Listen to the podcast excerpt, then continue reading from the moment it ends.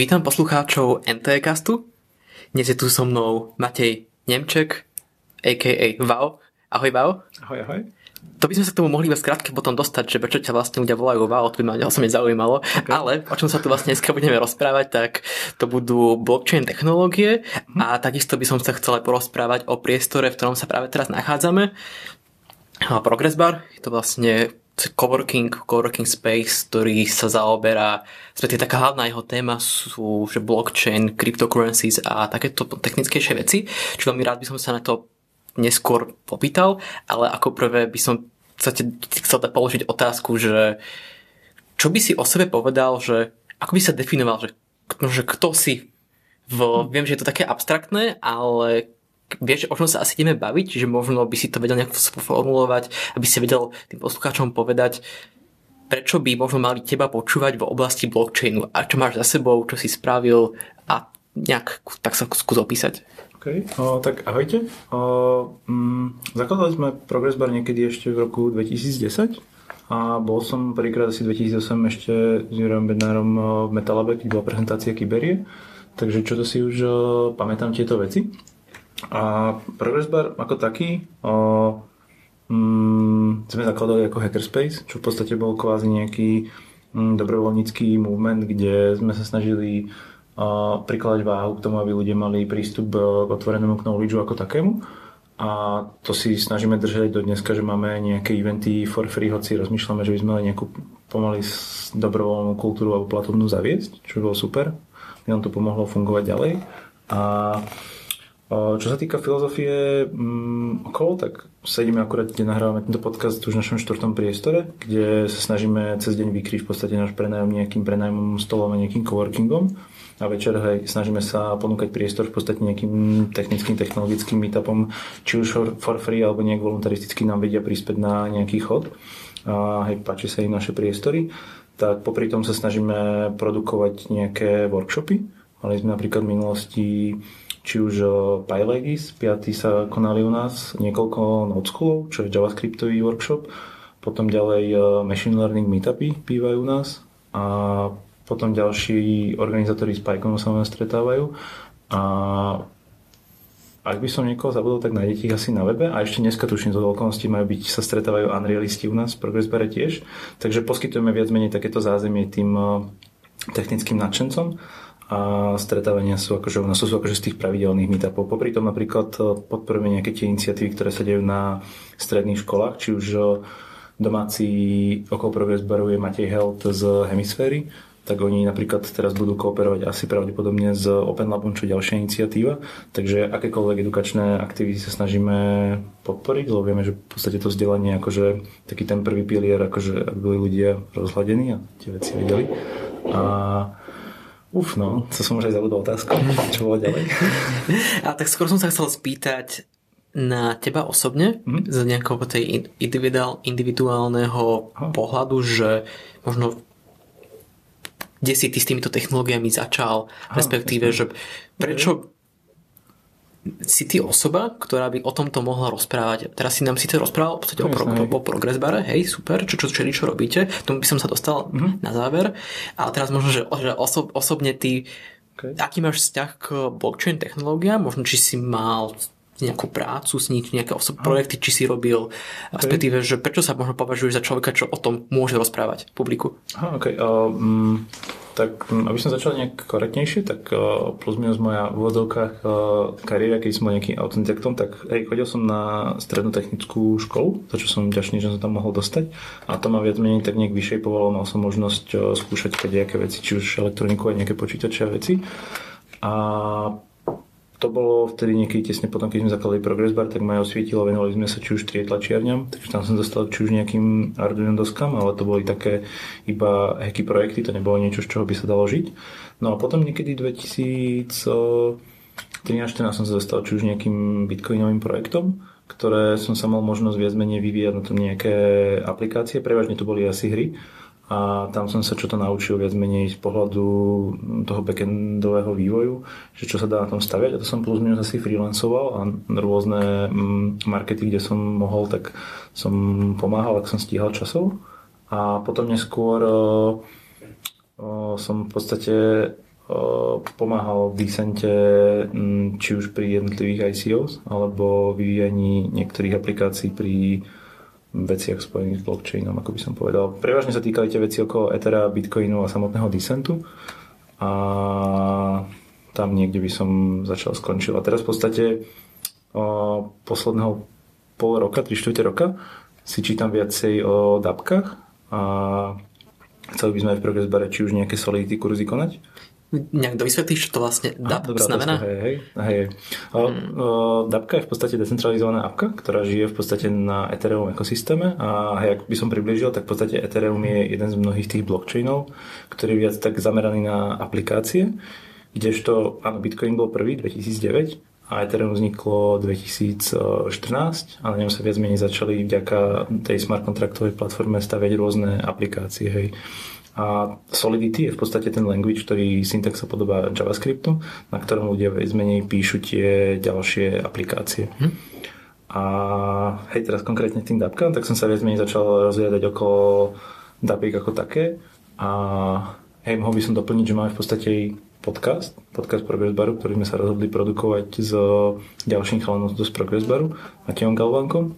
A tam viac menej sa venujeme viac tak lepšie do tých tém ako takých, tak odporúčam vypočuť, ale je to už hodnejšie pre tých pokročilejších, ale vieme to vysvetľovať potom aj keď sa pripojíte na channel neskôr. No a teraz k tomu vývoju tých blockchainov, tak e, čo ma asi najviac inšpirovalo vývojov na tých e, blockchainov ako takých je, že veci, ktoré tam môžu existovať, tak nemusíte mm, platiť nejak za tie prevádzkové náklady a platia to viac menej mm, vaši používateľia, takže oni v podstate zaplatí nejaké to fíčko tých transakcií, čo je myslím si, že celkom breakthrough. Dnešné services vo Web 2.0 musí človek viac menej si niečo mesačne platiť, keď to chce používať a práve pri týchto dapkách, ak niekto niečo nepoužíva, tak eh, z pohľadu toho end usera nič neplatí. A pre, pre developera si myslím, že to je akože nový taký mm, paradigm shift, kedy musí premýšľať úplne ináč, keď niečo vyvíja v podstate ako nejakú dapku alebo také niečo. No, mal by si mi dávať viacej otázok? Hey, práve, práve, no? práve som si uvedomil, že keď ťa nechám kecať, tak hey, sa rozkecáš a budeš hey, hovoriť dlho. Super. Ale akože to je super, hovoríš no. zaujímavo, ale predsa niekto možno nejako trochu úsperním. Teraz som si spomenul, že som sa na začiatku sa ťa pýtal, že a chcel by som to tu mať a chcel by som to počuť. Mm-hmm.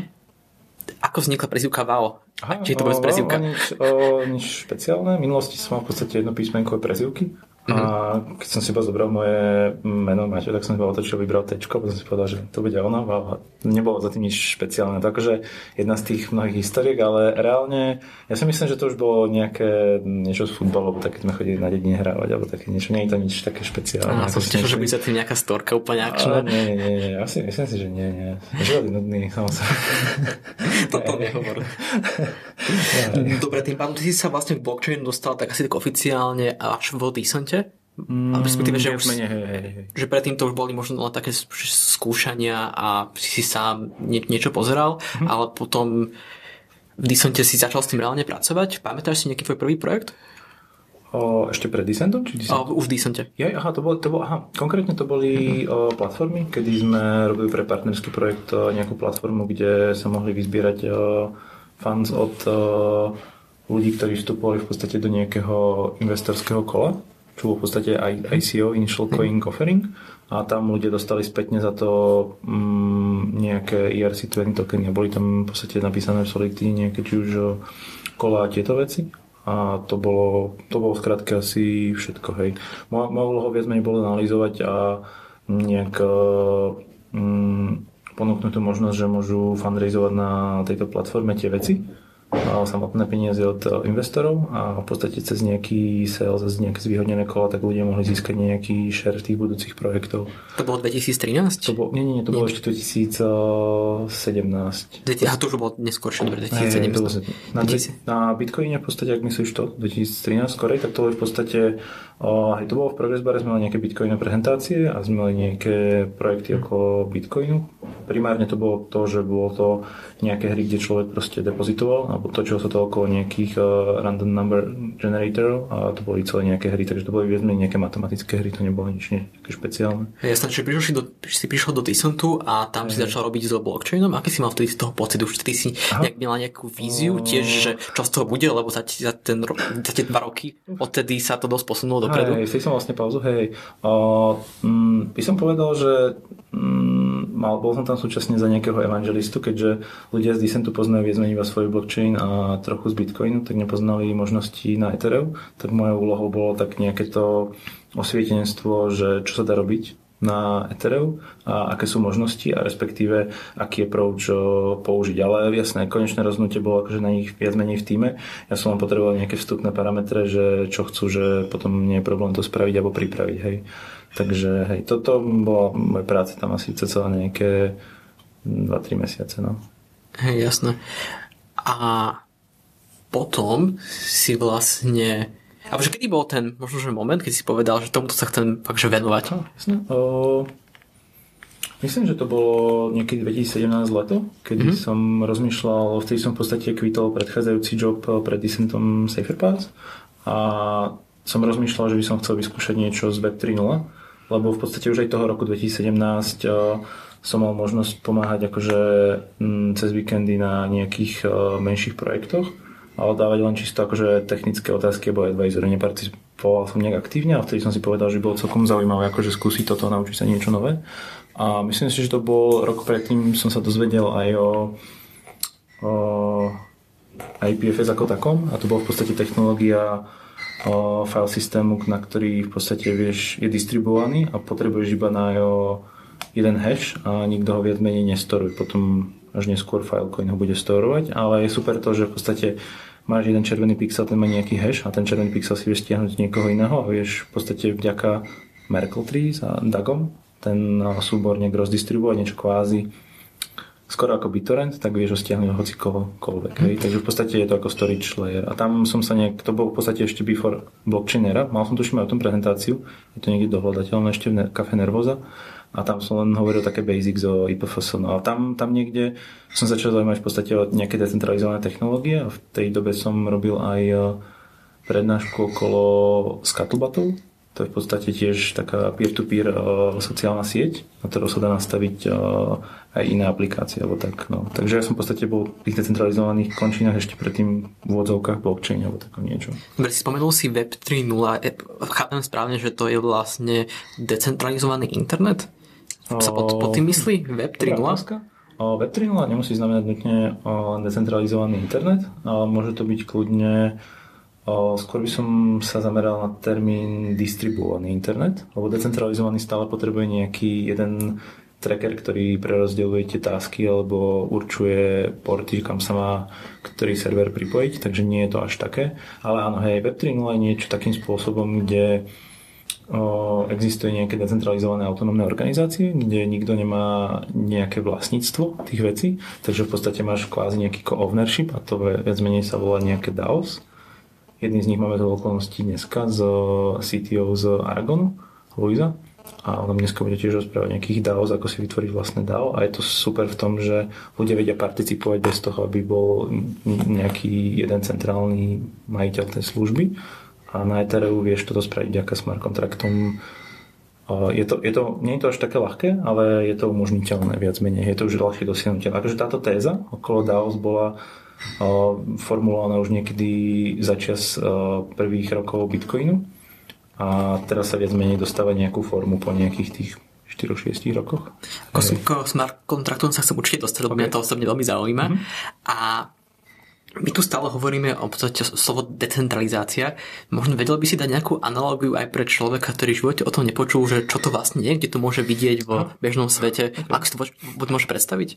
O, decentralizácia ako taká? Hm. To by som mohol asi špecifikovať niečo na ten spôsob, že o, veľa ľudí si myslím, že ani decentralizáciu nepotrebuje uvedomovať, lebo aj keď používa či už nejaký Facebook alebo Instagram, tak ja si myslím, že mnoho ľudí tým nezávisí, že kam uploadujú svoje obrázky alebo svoj content.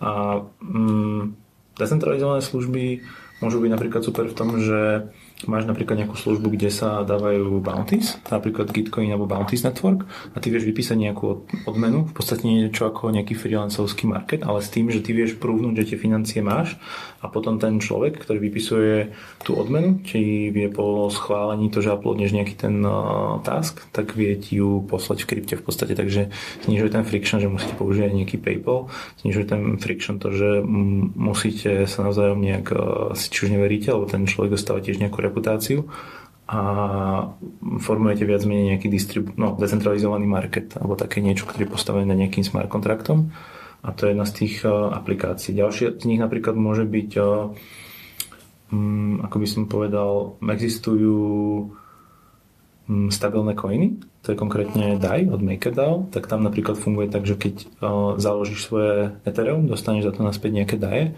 pri nejakej cene a čiastočne to vykrýva volatilitu a ty dostaneš za to daje, ktoré sú v podstate kotované k tomu jednému doláru a vieš ich používať potom v ďalších aplikáciách. To napríklad sa začalo diať tak pol roka dozadu na Ethereum, že v podstate veľa tých aplikácií, ktoré používajú priamo Ethereum, napríklad nejaké predikčné trhy, tak mali problém s tým, že keď ty si tam lokol ten svoj ETH na tú nejakú stávku, tak ten tvoj ETH mohol medzičasom získať na hodnote, ale nedostal si v podstate ten zisk, takže práve teraz, keď budú používať ten DAI stable token, tak ľudia budú most likely ho používať a ten DAI hlavne viacej ľudia používajú, keď spendujú nejaké svoje krypto, lebo neboja sa tej volatility až tak. Ale samozrejme, keď ide krypto hore, tak veľa ľudí sa zbavujú DAI, aby nakúpili Ethereum. Takže DAI je dobrý, keď je to práve v nejakom bear markete, čo asi ten cyklus bude znovu niekedy o rokov. Alebo Dobre, máme DAI, máme tu Bitcoin, no, Ethereum, je, je to toho okay. veľa. No. Všetky technológie chápem správne, že fungujú na blockchain. No správne, Tým hej. pádom by možno bolo fajn aj si vôbec zadefinovať, čo to blockchain je, mm-hmm. keď prečo to vôbec vzniklo. Ako nemusíš teraz ísť za tým, že kto to vymyslel a tak ďalej, ale minimálne mňa by veľmi zaujímala tá technická stránka veci, reálne, že ako to funguje vnútri. Proste, Aha, lebo pre mňa je to teraz taký black box, tak mi ho mm-hmm. objel. Okay. Uh, Bitcoin funguje v podstate tak, že je to, Bitcoin bol pomenovaný nie blockchain, ale time time step chain, v podstate kedy ľudia si uh, mainovali nejaké bloky a tie v podstate mali nejaké tie v úvodzovkách časové pečiatky, tak do nich si viac menej ukladali nejaké dáta o niečom, čo sa stalo. Hej. A tie sú v podstate kryptograficky overiteľné a to robí konkrétne minery. Tí generujú v podstate nejaké bloky. Prečo, v akej oblasti sa to môžem predstavovať? Čiže bavíme sa v podstate o čom?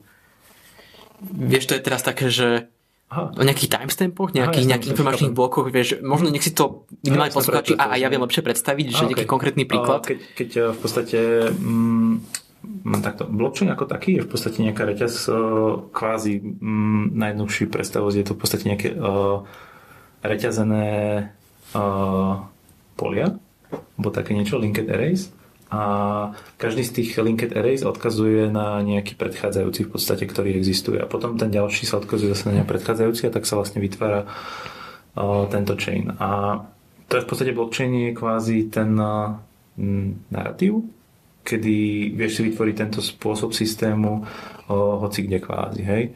Takže Veľakrát ľudia presne povedia, že blockchain je iba nejaká rýchlejšia databáza alebo drahšia databáza, čo je pravda, ale výhodou blockchainov je práve v tom, že ktokoľvek si ju môže stiahnuť a ktokoľvek ju môže používať vo svojich veciach a vie sa v podstate napájať. Takže tebe stačí, že budeš prevádzkovať nejakú tú nodu s tou históriou transakcií a vieš sa prehrabávať viac menej tými transakciami, čo sa tam stalo a vieš ich používať. Takže vieš ich v podstate, keď máš nejakú aplikáciu, bežíš nejakú svoju bitcoinovú nodu, tak uh, vieš nad ňou staviť nejaké aplikácie alebo také niečo.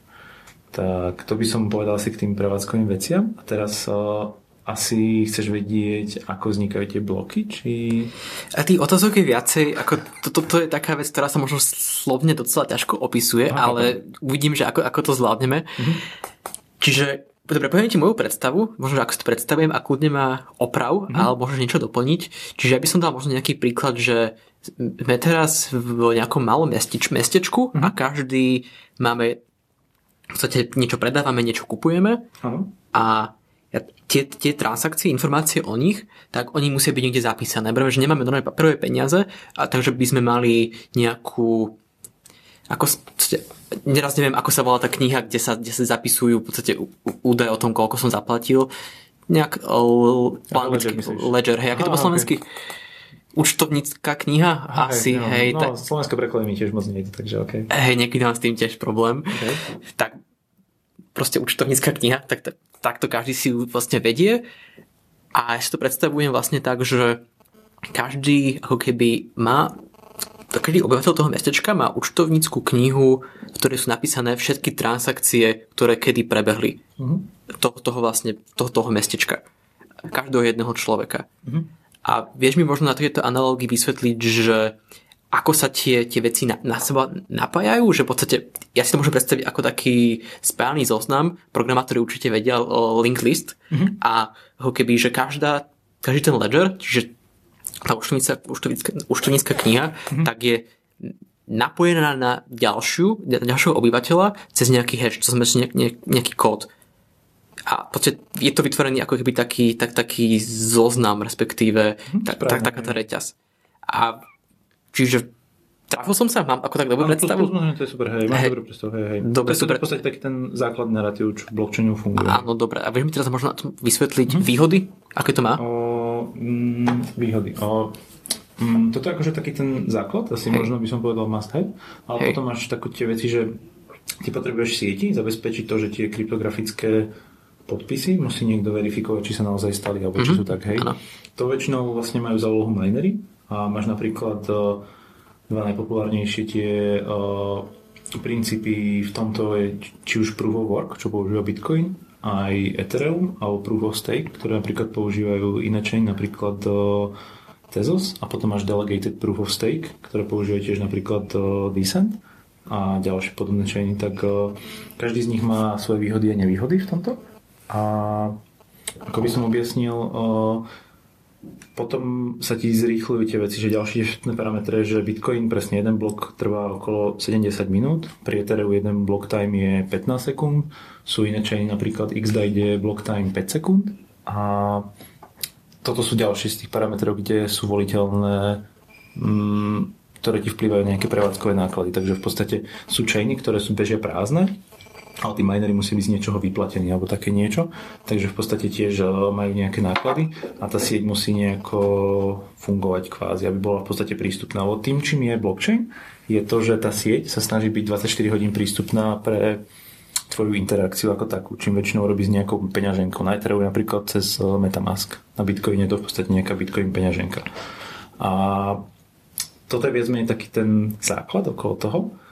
A Chcem sa ešte spýtať na ten základ, Aha. lebo Aha, ja som jasné, potom aha. ako, na, ako docela like, takže Hm, možno sa pýtam O, veľmi základné až primitívne otázky, prepač. Ale hej, radšej dvakrát sa hej opýtať. Uh, mm, ten základ, myslím, máš, že interaguješ s tými jednotlivými blokmi a tvoja peňaženka, keď ti niekto niečo zaplatí, tak ona eviduje viac menej, že transakcia sa presunula z jednej adresy napríklad na tvoju adresu a vieš tedy evidovať, že mala nejaký value, nejakú hodnotu dátovú a teraz viac menej tá hodnota sa pripísala akože na tvoju peňaženku a to viac menej toto celé je kryptograficky verifikované v tom bloku.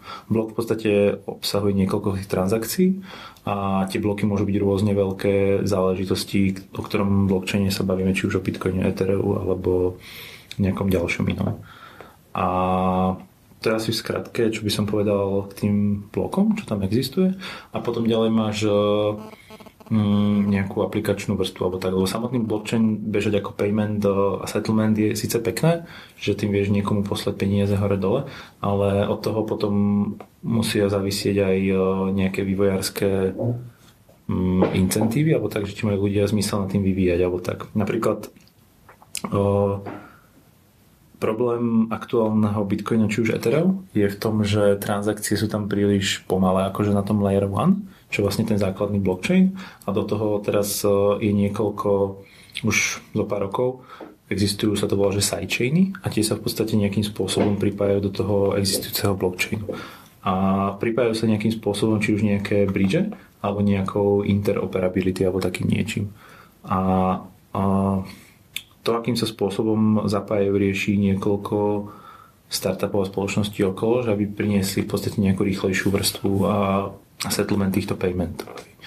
A čo je ich výhodou, tak potom prinášajú, že môžu byť nejaké mikrofíčka, môžu byť rýchlejšie tie transakcie a potom ponúkajú nejakú ďalšiu funkcionalitu tiež. A prichádzajú potom aj s nejakými tými ekosystémovými vychytávkami. Teraz napríklad skratke, teraz to bude akože veľmi z ale presne na, na Ethereum existuje nejaký príbeh, že Decentralized Finance, ktorý zahrania v podstate nejaký lending, decentralizované burzy ako také, kde si vymieňaš asset za asset. Potom existujú nejaké syntetika, potom existujú nejaké payment channely a potom nejaké ďalšie asety, ktoré bundluješ do toho. To sú akože, znie to hej presne ako fintechové produkty, ale vieš to použiť aj do nejakých aj existujúcich vecí, hej. To by som možno plynule prešiel toho, že na Cape Towne som mal možnosť byť v týme, kde sme vlastne robili decentralizovaný TikTok. TikTok, skrátke môžem predstaviť, je v podstate pán európsky Snapchat kvázi, alebo také mm-hmm, niečo. Dobre. A s čím sme prišli názvom, bolo v podstate, že na Ethereum bola taká populárna peňaženka uh, Burner Wallet, ktorá je vlastne, môžete si otvoriť, keď si otvoríte xdai.io. A uh, tá je jednoduchá v tom, že v podstate funguje v každom browseri, takže nemusíš si nič inštalovať. To bola aj hlavná výhoda. Tu sme v podstate forkli, potom sme použili uh, od MakerDAO v podstate DAI, čo je v podstate stablecoin, takže tým vlastne zabezpečili, že vlastne tým, čím budeš platiť, tak bude mať stabilnú hodnotu. A najdôležitejšie teraz veci, čo sme tam použili, je konkrétne Raiden. To vlastne využíva tie L2 paymenty na toto R1 blockchain, lebo sú lacné a rýchle. L2 paymenty do R1 blockchain. Hey, dobre. Čo si pod týmto môžem predstaviť? L1 je v podstate layer 1, to je ten samotný dobre, blockchain. Dobre. Mm. A layer 2 je v podstate ten uh, z tých providerov. Takto layer 2 môže byť hocikto, akože sú, sú, sú asi tuším 4 startupy, ktoré riešia layer 2 túto sieť. A pre tých, čo to počúvajú, tak na Bitcoin je to vlastne ekvivalent asi Lightningu. A toto v podstate e, riešili takým spôsobom, že sme použili ešte do toho LivePeer, ktorý funguje tak, že je to centralizovaná streamovacia platforma a ty ako broadcaster uh, priebežne platíš uh, transkoderom, že ťa v podstate vysielajú ďalej. A my sme vlastne spravili to, že ty ako broadcaster si bežíš nejakú uh, Raiden nodu a prepojili sme to z toho burner walletu, že vlastne mm, transkoder posi- mm, kde by som začal broadcaster v podstate mm, vysiela nejaký stream. Ten zaplatil v podstate tomu transkoderovi, že on ho bude vysielať. A ten človek, uh, ktorý má ten uh, burn wallet, tak v telefóne môže pozerať práve ten stream a on cez Raiden v podstate vie ti posielať kredit, aby tvoj stream udržal na žive, takže ti vlastne posiela tie mikropaymenty a každý pár uh, minút uh, alebo sekúnd pravdepodobne sa posielajú, pripisujú v podstate na tvoj účet na Raiden networku a ty potom vieš automaticky posielať znovu tie peniaze transkoderom, ich v podstate burnovať. A nejaký cut si nechávaš asi ty ako broadcaster. No a to bolo skrátke, čo sme spravili na Cape Town. Hej, tam sme vyhrali viac menej uh, všetky ceny, čo bolo super. Teraz uh, myslím, že tým na tom pokračuje nejako ďalej. Myslím, že použili teraz Connect uh, Network, čo je trochu viac uh, developer user friendly a snažia sa to nejak developovať ďalej, čo podľa mňa super, lebo streamovacie platformy na blockchainoch je v podstate asi fakt, fakt že málo, že žiadne, hej. Takže s tým je docela problém. A to by som povedal k tomu, čo sme asi robili. To, je asi, to som teraz asi objasnil, asi taký najviac high-tech veci, ktoré existujú na Ethereum mm-hmm. a to len som ukázal nejakú možnosť, že čo je s tým možné postaviť, hej. A... Ak môžeme sa spýtať, no, tak jasne. v podstate je veľa rôznych projektov, čo som si, alebo startupov, čo sa vlastne venujú tomu, aby niečo nadstavili nejaký vyš, nejakú vyššiu vrstvu nad blockchainom. Mm-hmm. Sú všetky tieto projekty zamerané na financie? Alebo dá sa mať v iných oblastiach túto technológiu využiť? Mm, a jasné, hej. Sú, presne, sú napríklad nejaké projekty, ktoré sa venujú okolo umenia alebo artu. A to napríklad na Ethereum je štandard ERC 721, to je taký ten starší známy, už má asi vyše roka, ak aj viac. A tam v podstate funguje tak, že ty ako umelec si môžeš vytvoriť nejaký non-fungible token, ktorý ty v podstate bude jeden tvoj obraz, bude akože ten jeden token a ten, tí ľudia potom si ho vedia kúpiť. Alebo môžeš spraviť, že tento jeden tvoj obraz chceš predať eh, len 20 krát, hej. A tým, že existujú nejaké tie mm, narratív nejakých collectibles, tak ľudia to v podstate zbierajú. Takže keď sú nejaké kartičky futbalistov, tak to funguje v podstate tento ekosystém rovnako. Takže ľudia vedia toto použiť nejak v hrách, že existuje ups, existuje OpenSea Market, kde v podstate ľudia toto tradujú. A môže byť presne, že máš nejaké herné itemy, kde ľudia tieto itemy hm, dostávajú, predávajú alebo dealujú, lebo majú tam nejaký rozdiel margin, alebo čisto len pure z toho, že chcú mať ten uh, ownership v peňaženke, alebo tak, že v podstate ty si podporil uh, niekoho niečím, alebo kľudne sa dá, že dostaneš nejaký lístok na koncert a môže to byť na tvoje peňaženko ako NFT. Alebo jeden z takých tých application je, že máš uh, POAP sa volá ten startup a je to Proof of Presence a ty v podstate dostaneš nejaký POAP za to, že si bol niekde na nejakej konferencii alebo také niečo, čo môže byť tiež si myslím, že zaujímavé. A to je asi z tých jedných approachov, kde sa dá akože využiť tie non-fungible tokeny. Alebo tak. Potom, keď sa pýta, že nie nejaké fintechové, hm. o, existuje teraz taký nedávno z nového, takto. Aby som to presne približil, to je dobrý point, na Ethereum v podstate Ethereum sám o sebe je v podstate nejaká virtuálna machine, ktorá procesuje tieto veci a smart kontrakty a tých executov. Je to v podstate single virtual machine, ktorý to procesuje. A aby sa rozšírila v podstate funkcionalita tohto Ethereum Virtual Machine, tak vďaka Solidity sa bundlujú niektoré ERC approache. To je v podstate sú nejaké EIP, v podstate rozvediem to Ethereum Improvement Proposals a tie sa nejak číslujú podľa GitHub Issues a na základe nich potom vznikajú nejaké approache, kde sa vedia posielať medzi sebou nejaké transfery, ktoré majú nejaké atribúty kvázi. Hej. A podľa tých atribútov vieš mm, zistiť, čo za aplikáciu to bude, hej, alebo je. A jeden z nich napríklad sú teraz nedávne, EIP, neviem, 1.6, asi 2.0, dúfam, že som trafil, tak sú recurring payments. Ty v podstate sa to môže používať na nejaké uh, salaries, že v podstate človek na niečom pracuje a je kontinuálne alebo konštantne vyplácaný tými nejakými tokenmi a že sa na to subscribe. V podstate dá sa nastaviť, že každý uh, z tých blok dostaneš v podstate na tvoju peňaženky 0,01 ETH, ak bude nejaká akože podmienka zvonku splnená. A presne túto podmienku zvonka môžeš mať nejakými oracles, a Oracle ti vedia povedať, čo sa deje tam vonku. Takže presne môžeš mať nejaký štandardný kontrakt, ktorý ti povie počasie, ktorému sa ti bude nejaký spracovaný vstup alebo výstup. A tieto Oracles napríklad sú také siete ako Vitnet alebo Chainlink. Skúsiš popísať, čo Oracle znamená a no, Oracle, čo to vlastne robí? No, Oracle v podstate len o, ti dodávajú, lebo smart contract sám o sebe je v podstate len bežiaci kód, ktorý nemá, nevie nič vôbec o vonkajšom svete, takže on potrebuje nejaký input zvonka. A keď presne dostáva tento input zvonka, tak vieš sa na základe tých atribút e, niečo dostať. Akože smart kontrakty same o sebe nie sú nič wow, by som povedal si tak skrátke. Je to len bežiaci kód, ktorý má nejaké podmienky a len majú všetci k nemu prístup, ktorí môžu vlastne nad ním niečo vykonávať. A tieto Oracle rovnako môžu mať presne ten problém, že vstup, ktorý posielajú do toho smart kontraktu, môže byť nejaký či už pokazený, alebo môže pokaziť ten smart kontrakt, alebo môže byť nejak zneužitý, alebo tým v podstate ovplyvňuješ výsledok toho, čo zostane na výstupe. A to je jedna časť tých smart kontraktov.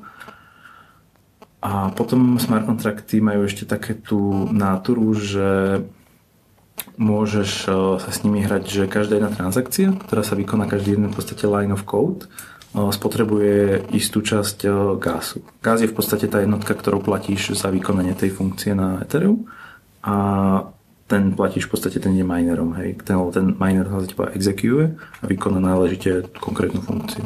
A potom vieš v podstate robiť tieto optimalizácie. No. V súvislosti s kryptomenami to znamená, že tam sa veľmi veľakrát tieto smart kontrakty spomínajú. Mm-hmm. Skúsiš ešte raz prosím ťa vysvetliť, že v akej súvislosti a čo presne tam vlastne, že na čo sú v súvislosti s kryptomenami dobré? Mm-hmm. A jasné. O, Takto kryptomeny ako také sa väčšinou používajú na nejaké mm, ako platidla, hej. A to je v podstate z môjho pohľadu celé obmedzujúce. A smart kontrakty pomáhajú mm, rozvíjať túto funkcionalitu. A to by som tak skrátke povedal. Že proste rozvíjajú funkcionalitu, tak by si to pomenoval. Že... Hej, hej, hej, presne. Ako? Uh, OK, ale je akože mnoho príkladov, že čím sa dá rozvíjať tá funkcionalita? A to by bol najlepší príklad, mm, že možno aj že prejsť do nejakej úplne inej domény niekedy, ale neviem, že ak nemáš taký príklad prichystaný, tak je to možno ťažké. Na, na vysvetlenie, že v podstate kľudne by sme si mohli aj vymyslieť nejakú analógiu, že by sme teraz nejakí dvaja ľudia, ktorí majú nejak, nejakú dohodu a že si medzi sebou vymeníme nejakú, nejakú, nejakú value, že napríklad klasická, klasika z ekonomiky jablčka a hruška, že si mm. vymieňame a ten robíme to vlastne cez nejakú blockchain technológiu a ten smart contract v podstate zabezpečí v tomto príklade čo? Mhm. No aj presne si ako skrátke definoval o decentralizované burzy kvázi, tak na Ethereum existuje veľa ERC20 alebo 223 kontraktov, ktoré sú v podstate fungible a tie kontrakty majú nejaké tokeny a veľa ľudí práve chce vymeniť, proste mám nejaký token Omise Go a chcem ten kontrakt vymeniť za nejaký Bancor token. A teraz napríklad toto je niekoľko týchto decentralizovaných burz, tak majú napísaný v podstate smart contract, keď to funguje tak, že ty v podstate depozitneš do smart kontraktu tie svoje tokeny, ktoré pošleš tam tým smerom a tá burza ti in revenge za nejaký price pošle naspäť tie tokeny, ktoré si chcel. Takže v podstate jedných sa zbavíš a druhé vieš tým pádom získať. Toto celé obsluhuje v podstate smart kontrakty, lebo čím je v podstate sú centralizované burzy problémom, je, že tie depozity aj ten order book, v podstate, ktorý tam funguje, tak je kontrolovaný v podstate nejakými pár autoritármi, ktorí nie sú transparentné skrátke. Kdežto tieto dexy sú transparentné, jediným ich problémom môže byť technický risk. Čiže v podstate ten kontrakt nie je dostatočne dobre zauditovaný, môže tam byť nejaký backdoor, alebo môže sa neskôr objaviť nejaká zraniteľnosť na úrovni jazyka, alebo niečo podobného štýlu. Dobre. Okay. Myslím, že o tomto by sme sa mohli byť strašne dlho, je to dosť obširná téma a záleží od toho, že kto nás vlastne počúva. Ak nás počúvajú ľudia, ktorí v živote o blockchaine nepočuli, tak sme im pravdepodobne vytvorili viac otázok, ako na ktoré sme zodpovedali. Ale to je iba dobré. Hey. Ľudia, ktorí sa už to vyznajú, tak v podstate sme im vlastne asi tiež ešte viacej otázok vytvorili, ako zodpovedali. Mm. Ale to je určite veľmi benefitná vec kvôli, kvôli tomu, lebo ja si myslím, že toto v budúcnosti tu ešte dlho, dlho bude a sa to bude používať na čím ďalej a tým ďalej, tým viac vecí. K tomuto blockchainu by si ešte možno niečo dodal, nejaký odkaz pre ľudí, ktorí majú nejaké technické zameranie, či už sú možno programátori, alebo sú zostavebnej, alebo už teraz majú takú nejakú technickú prácu. Dal by sa povedať, že pre aktuálnych a budúcich inžinierov, že možno ako, okay. ako by sa mohli do tohto niečoho zapojiť a v akom prípade vôbec by to bolo pre nich benefitné okay. a možno, že aj pre nich taký nejaký, ak by si mal, že, že odkaz v rámci blockchainu, že čo by si im ešte tak na hm. záver tejto témy chcel zdeliť. Uh, OK, tak um, čo by som aj presne, čo chcem uvieť na prvú mieru, tak blockchain je viac menej o tých uh, paymentoch, ale môžeš používať blockchain ako taký na prúhnutie niečo, že sa vtedy práve stalo, napríklad nejaké patenty, to býva ich najčastejší use case. Potom rovnako, či už cez tento to zbieranie, alebo v podstate použiť to ako na posielanie nejaké pozície vier, tak vieš ďalej blockchainy embracenúť, ako by som povedal, na vyplácanie nejakého úložiska, a rovnako vieš blockchainy v podstate použiť na nejakú to je v podstate ešte stále asi horúci pojem na interoperabilitu medzi tými jednotlivými blockchainami v podstate, takže ty vieš operovať akože nie kvázi cross-chainovo a vieš eh, si vyberať veci medzi tými blockchainami a vyplácať aj iba tými asetami. To v podstate v minulosti uh, sa to pomenovalo Atomic Swaps, kedy si v podstate ty si vedel vymeniť uh, nejakú časť Bitcoinu na nejaký časť Litecoinu bez toho, aby tam bola nejaká tretia strana, hej, čo bolo podľa mňa super. A čo by som odkázal asi netechnickým ľuďom, tak e, blockchain je nejaká téma, ktorej sa treba báť. Určite to nechcem pozicionovať, že je to iba nejaké investovanie alebo tradovanie. Práve naopak, blockchain má radovo viacej use caseov v nejakej tej sfére ako nejaké hry, ale nie ako kredit, ale práve, e, že tie hry vedia byť e, decentralizované. Či už bolo niekde také pokusné, sa volá FOMO 3D, tak bol presne taký nejaký mechanizmus, kedy na základe nejakého mechanizmu ľudia mohli niečo vyhrať alebo prehrať a tú aplikáciu bežala, v podstate sa vykonala každý nejaký N blok, kedy bola potvrdená tá transakcia a rovnako dneska tiež v Progressbare máme ľudí z Gionu, čo je v podstate geomining appka, kedy tiež ľudia, ktorí chodia, hybu sa po meste, tak môžu minovať v podstate nejaké Giony a môžu získavať tieto Giony, môžu si dostanú na to nejaký kredit, ktorý dostanú, keď to zbieru nejaký N počet Gionov, alebo v podstate setapovať nejaké Giony na ich obľúbené miesta a tam ľudia môžu ísť minovať. Asi by som, je to najbližšie k nejakému Pokémon GO, čo môže byť zaujímavé pre niekoho.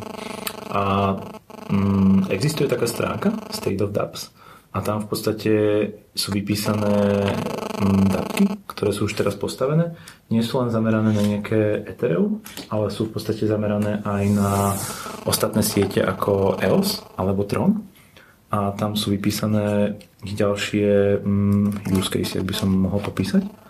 A nemám ich teraz úplne všetky načítané, ale okrem samotného Gionu sú tam kategórie, kedy ľudia môžu napríklad dostávať ten samotný token, ako je Basic Attention Token, ktorý používa tuším Brave Browser a ty si vyplatený za to, že tuším pozeráš nejakú reklamu. To je jedna z tých možností, čo si pamätám, len tak teraz narýchlo.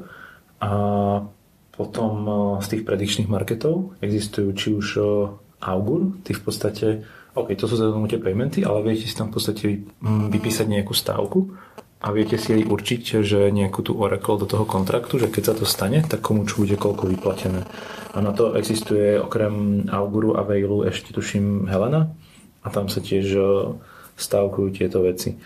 No a potom asi keby som mohol zhrnúť, tak e, použitie blockchainu aktuálne áno, je najsilnejšie v tých finance, ale pomaly sa postupne budujú tie apky aj v nejakých iných uh, domenách. Napríklad jedna z najzaujímavejších apiek je uh, domain name system, viac menej, že uh, kúpila sa .it domena, sa bude neskôr akože white v browseroch. A výhodou toho má byť, že miesto toho, že niekomu teraz posielaš svoju adresu Ethereum, ktoré v podstate sú čísla písmenka, čo je vlastne hex adresa, tak mu napíšeš presne len svoje meno, že andrej.it a tam ti vedia poslať Ethera. Tak to je v podstate aplikácia. Je to taký veľmi thin layer, ťažko sa to asi uchytáva, že vysvetlí tým ľuďom, ale je to veľmi taký UX e, zlepšovák, ktorý ľuďom pomôže ľahšie používať niektoré veci, lebo predsa len si nepamätáš svoje adresy, ktoré máš. No a potom, e, čo by som povedal z tých ďalších aplikácií, tak mimo hier a kolektovania sú takto populárne sú práve tie CryptoKitties, ktoré boli populárne niekedy 2017 a ďalšie z tých takých populárnych budú čoskoro tie DAO a organizácie, takže ty budeš mať nejakú v podstate organizáciu a budete voutovať o tom, ako bude fungovať asi vaše združenie neskôr alebo niečo na ten spôsob. A tým sa budú približovať uh, uh, za nejaké tokeny budú odmenovaní, či sa to stalo alebo nie, čo môže byť celkom zaujímavé, ale to je ešte veľmi vápne, by som povedal. Ďalšie z tých použití môže byť uh, konkrétne SingularNet, kde môžeš nakupovať nejaké neurónky, akože pre reálny use case. Potom ďalej existuje Decentraland, kde si v podstate kupuješ nejaké pozemky, ale to je opäť akože to kolektovanie.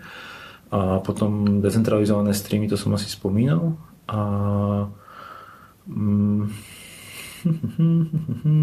Len tak rýchlo teraz prechádzam zoznam, čo môžem na rýchlo povedať niečo, čo je také známejšie. Ak už to spomenul dosť, ak by si nič nenašiel, tak to už... Hej, asi, asi ešte najznámejšie tie Bounties Network, ale tie som spomenul v úvode. Mm-hmm. Hej, hej. To som povedal, hej, čo mám nejaký záber. Myslím, že keď si vypočujete asi podcasty, ktoré robíme PPP, podcast Progress Baru, tak tam máme toho viac. Aha, hej, blogovaciu, to som chcel ešte, že v podstate ľudia, ktorí blogujú, tak môžu v podstate za svoj blog dostávať v podstate peniaze. Niečo asi ako Medium, teraz keď dávaš niekomu kleps, tak rovnako ľudia dostávajú v podstate nejaké cents, sa volá servis cent a ide o to, že ľudia vedia blogovať alebo vedia vypísať nejakú súťaž napísať nejaký content. To je v podstate asi taký market, že máš ghostwriterov a ľudia môžu marketingovo napísať na tieto veci nejaké nejaký obsah kvázi, ktorý bude unikátny pre marketerov, to je nejaký content, takže tak sa dá používať. Takže hej, Ethereum, toto sú, to je tuším tiež konkrétne na Ethereum, sa dá použiť aj na iné nefinančné veci, čo je podľa mňa super. Ale hej, má to, má to asi radovo slabšiu traction ako tie finančné. No. Dobre, tým pádom, ak už nemáš ďalšie veci, čo by si rád spomenul z blockchain témy, tak som sa veľmi rád pobavil aj o Progress Bare, lebo ako som povedal, tak nám tu určite vzniklo viacej otázok, ako, ako nám sa dostalo odpovedí a tým pádom... To, to je super. A to je akože je to super, hej. Tak, no. tak, tak tým pádom v podstate budeme my sa snažiť hľadať niekde tieto odpovede a viem, že vy, vy tu vo Progress Bare robíte okay. rôzne super eventy aj na cryptocurrencies alebo blockchain témy. Hey, hey. Čiže vedel by si mi možno aj v skratke povedať, že či vôbec Progress Bar, Progress Bar vznikol, ty si vlastne co-founder aj za takýmto účelom, že možno, alebo že možno, že, že akou víziou Progress Bar vznikol a teraz ako ste na tom teraz? O, OK. Tak aktuálne, ako sme povedali v úvode, tak sme v nejakom štvrtom našom priestore a čo by sme chceli do budúcnosti je, že aby sme mohli ostať sustainable na ďalšie roky asi, tak mali by sme sa orientovať, aby sme mali nejaké viac for profit activity. Jedno, lebo v podstate v minulosti, keď sme boli v predchádzajúcich troch priestorov, tak sme si tiež platili ten nájom, ale cez deň v podstate ten progress bar sa nejak neutilizoval, lebo bolo to presne len miesto na stretávanie tých ľudí a ľudia neboli podľa mňa možno motivovaní tam chodiť, lebo sa tam možno toho moc nedialo a väčšinou až, až večer boli nejaké akcie. Takže v podstate prenajímací priestor na niečo také bolo kinda dosť zlý biznis a veľakrát sme si len rezervovali v podstate miesto na celý mesiac na asi neviem 70 akcií do mesiaca, čo neviem, či sa úplne vyplatilo. Neprerátával som to ekonomicky, ale mohlo to byť niečo fajn. No a popri tom Okrem teraz naše akože môžem povedať revenue channels, čo máme v Progress bare, okrem keď si kúpite u nás nejaký drink alebo tak, tak to nám coveruje čiastočne nejaký nájom, tak máme cez deň nejaký ten cowork, vieme v podstate prenajímať nejaký ten priestor, čo máme v podstate v centre Bratislavy. A popri tom vieme prenajímať meetingovku. No a toto sú aktuálne akože čo sme identifikovali, že by sme vedeli pracovať s priestorom, ale chceli by sme aj virtualizovať a chceli by sme napríklad robiť eh, nejaké školiace kurzy, konkrétne nejaký edutrek. A ten teraz sa rozprávame s nejakými firmami, kľudne ak máte nápad, tak kľudne môžete kontaktovať. A chceli by sme hlavne edukovať eh, juniorov, ktorí moc veľa toho netušia do nejakého Web 2.0 a potom postupne by sme chceli edukovať tých ľudí viac, e, aby vedeli stavať nejaké dapky alebo 3.0 alebo tak. Mentorov to na to máme. V minulosti som ja robil nejaké schooly, takže skúsenosti by sa našli. A máme tu aj nejakých ľudí okolo Pythonu plus ľudí okolo machine learningu, čo by mohlo to celkom pomôcť.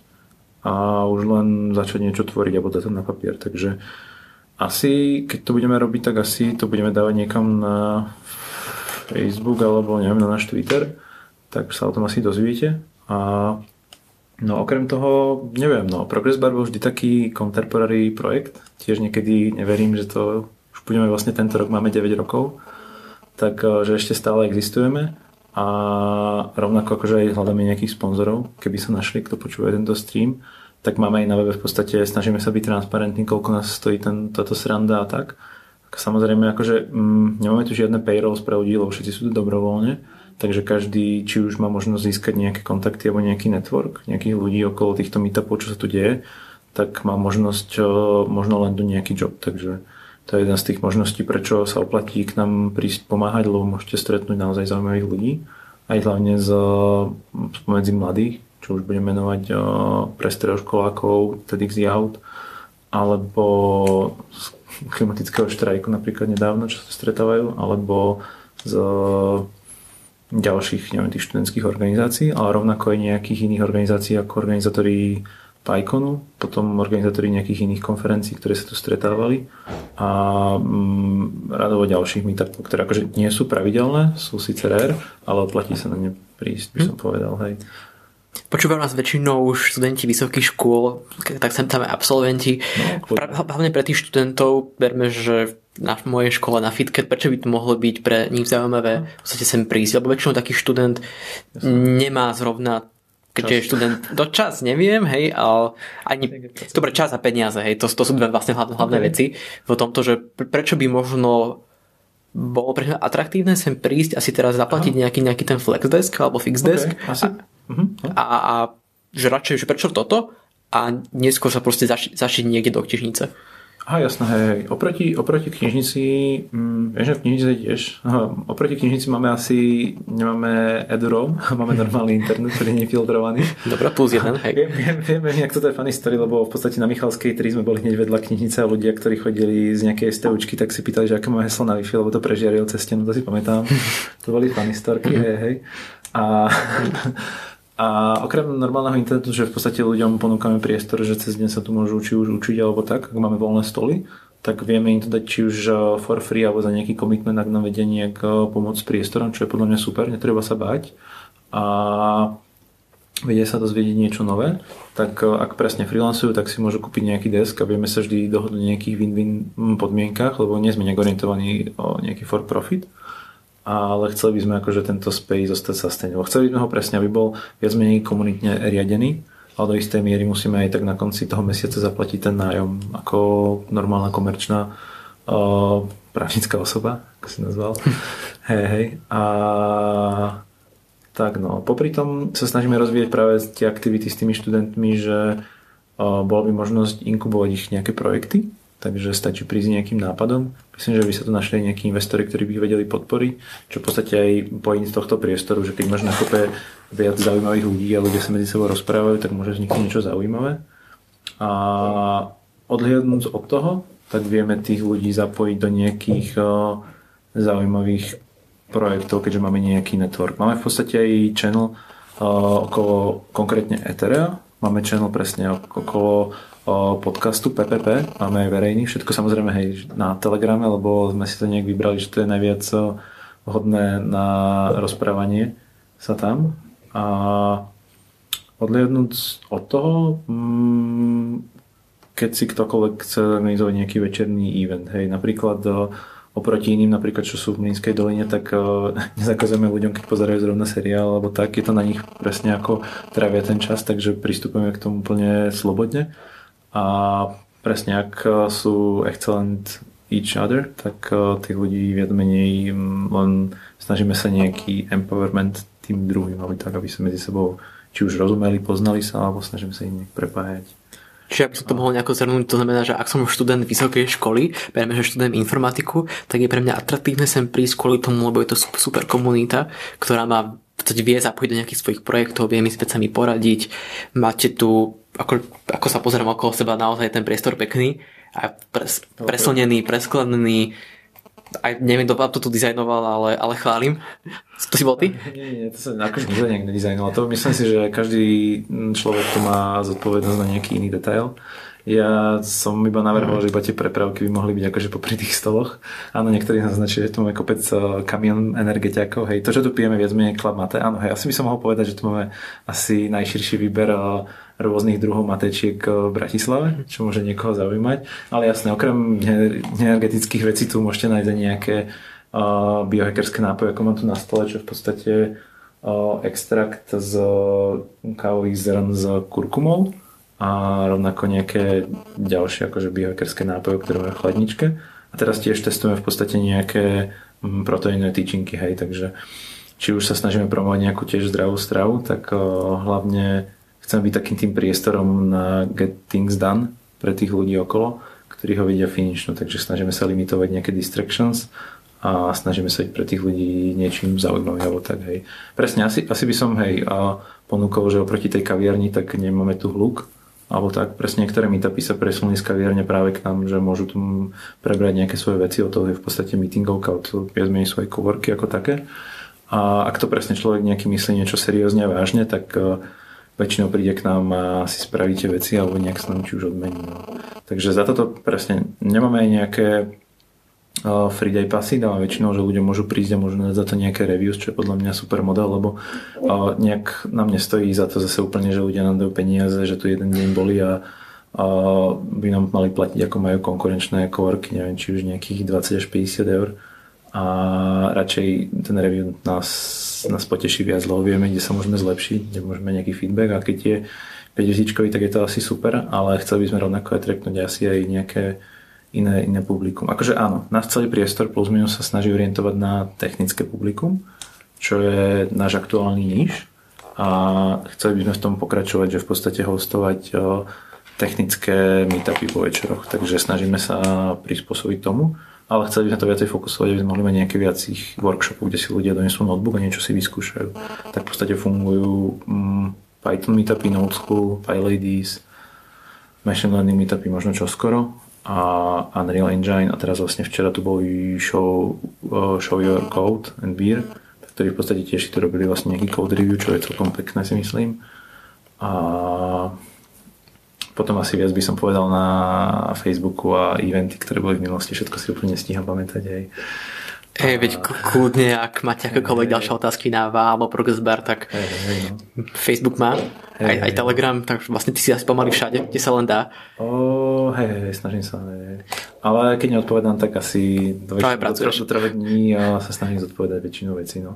Čo by som mm. hej presne mm. možno pripomenul, tak rovnako, ako som povedal, tak hľadáme hej presne ľudí, ktorí mohli pomôcť či už nejakými operations okolo a vieme ich zasvetiť do nejakých uh, nielen akože blockchainových vecí, ale nejakých technických. Napríklad, ako som spomínal, ten EduTrack, ktorý riešim, tak chceli by sme znovu otvoriť tú tému vzdelávania konkrétne pre dievčatá, lebo firmy okolo tiež si uvedomujú, že majú nedostatok eh, mm, programátoriek a chceli by akože viacej eh, meniť ten imbalance v tých tímoch, že v podstate problém z toho veľa mužov a práve keď je žena v kolektíve, tak to dostáva podľa mňa takú zdravšiu dynamiku si myslím okolo. Čo by mohlo byť celkom plus plus. Takže ak budeme mať nejaký program public, tak asi ho niekde zverejníme. On, mám to zatiaľ ako iba hobby aktivitu, ale keby niekto mi chcel s tým tiež pomôcť, tak kľudne sa ozvíte. Takže myslím, že teraz máme nejaký working group štyroch ľudí okolo toho, tak uvidíme, či sa niekam dostane. No. Mm-hmm. Ja si myslím, že je to dobrý deal. V podstate človek príde, docene veľmi veľa užitočných informácií, má tú super komunitu a to znamená, že to sa to, to si on zoberie, ale samozrejme, že všetko v živote funguje, že keď si niečo zoberieš, musíš to aj vrátiť. Čiže už to môžu vrátiť či už cez nejakú tú mesačnú finančnú podporu, alebo stačí, ak som správne porozumel, že iba možno, že pomôcť s nejakou organizáciou tých eventov, že ak ten študent hey, nemá tie peniaze, tak no, vie to vie vlastne pomôcť aj inak. A ten deal, ako mi sa osobne páči, tie eventy sú v podstate aj dosť zaujímavé, tým pádom rovno si ten človek môže aj tie eventy vypočuť.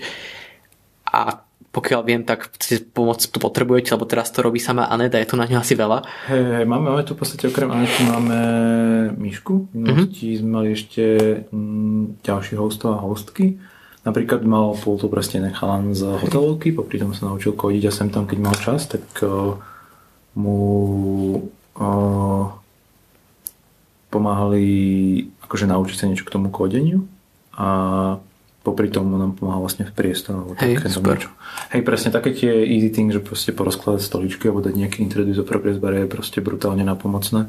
A Niekedy neskôr, akože mm, za mňa bol by som rád, keby sme vedeli vygenerovať payrolls, ale sme teraz rád, keď viem vygenerovať uh, nájom, čo podľa mňa tiež ten crucial part. Ale hej, je to, je to veľa akože improvements, čo ešte treba dať, takže aj priestor by chcel ešte nejaký improvement. Nie je to len akože len stolička internet, ale je to aj priestor, um, kde sú práve tí ľudia, ktorých to niečím priťahuje, že je to celkom taká fajn pohoda. Hej. Akože za mňa možno by sme chceli viac spolupracovať možno so študentmi okrem fitky aj z napríklad Leafu, ktorí sú menej technickí, ale práve možno ľuďmi fitky by to mohlo byť celkom zaujímavé. Hej. Ja osobne sa najviac targetujem nejakých ľudí, ktorí sú nejakí autodidakti a vedia sa naučiť bez toho, aby niečo, niekto do niečoho tlačil a naučiť sa niečo, čo ich zaujíma alebo také niečo. Takže hej, presne ako hovorí Vajsko, tak v podstate uh, človek, ktorý chce zmeniť svet, tak musí začať práve od seba a takých ľudí, akých chce vidieť, tak v podstate to sa nejak tak snažím robiť. Hej. Takže presne no. A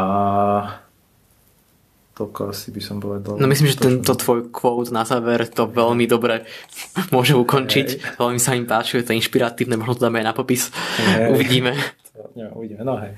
Takže ďakujem, ja som sa minimálne, no minimálne ja som sa toho dozvedel veľmi, veľmi veľa dneska uh-huh. a mám ešte na teba veľmi veľa otázok, ale potom to osobne a môžeme dať podcast volume 2, uvidíme, uh-huh. alebo môžeme byť potom neskôr hosťom ja vo tvojom podcaste 4P, PPP, P, ktorý rozhodne odporúčam si pozrieť. A v podstate z mojej strany všetko. Ak nemáš v podstate už nič čo dodať, neviem, chcel by si ešte niečo poslucháčom zdeliť? Tak to na záver. Aha, za seba? Za seba čokoľvek, to je jedno, kľudne pozdraviť, hej. Poprať pekný deň. Presne taký experience, presne počas, počas asi existencie Progress mm. som rozmýšľal dneska ráno pred podcastom, som asi dosť veľakrát vyhorel a dosť veľakrát som, neviem, či teraz zbytočne uprednostnil akože osobný život pred Progress Barom, ale in the end, asi long run si myslím, že sa mi to asi docela vyplatil, ale hej, chcel by som skôr upozorniť na to, že nejaký ten relax treba dávať, lebo potom človek, keď to prestane zvládať, tak je to už dosť e, neúnosné a môže presne pár ľudí potom stratiť v živote. Takže radšej, radšej častejšie relaxovať, ale o, e, treba byť s tým opatrný, hej, lebo niekedy working culture v Progress Bare je také, že sú to ľudia presne od rána do 7 do 11 večer. To sa presne v Koreji som pochytil tiež o, e, tú kultúru, že tam to je docela o, silné na ich školách čo si myslím ale, že môže byť neskôr dosť uh, silno nezdravé, takže treba väčšinou ísť relaxovať, treba vypínať alebo minimálne prehodiť na iný topik, lebo chápem, že veľa ľuďom sa potom začne točiť hlava z toho, keď riešia dosť veľa vecí dookola stále, hej. Ale to je si myslím, že podobná asi aj startup culture, že ak ľudia majú niečo veľmi radi, tak sú tomu ochotní obetovať príliš veľa. No. Hej, no. Takže to by mohol byť tiež ďalší quote. ten je dosť dlhý, ten sa tam nemestí. Dobre. Hej, hej, ďakujem za rozhovor. Aj ďakujem za rozhovor, Mao, a majte sa. Hej, ďakujeme.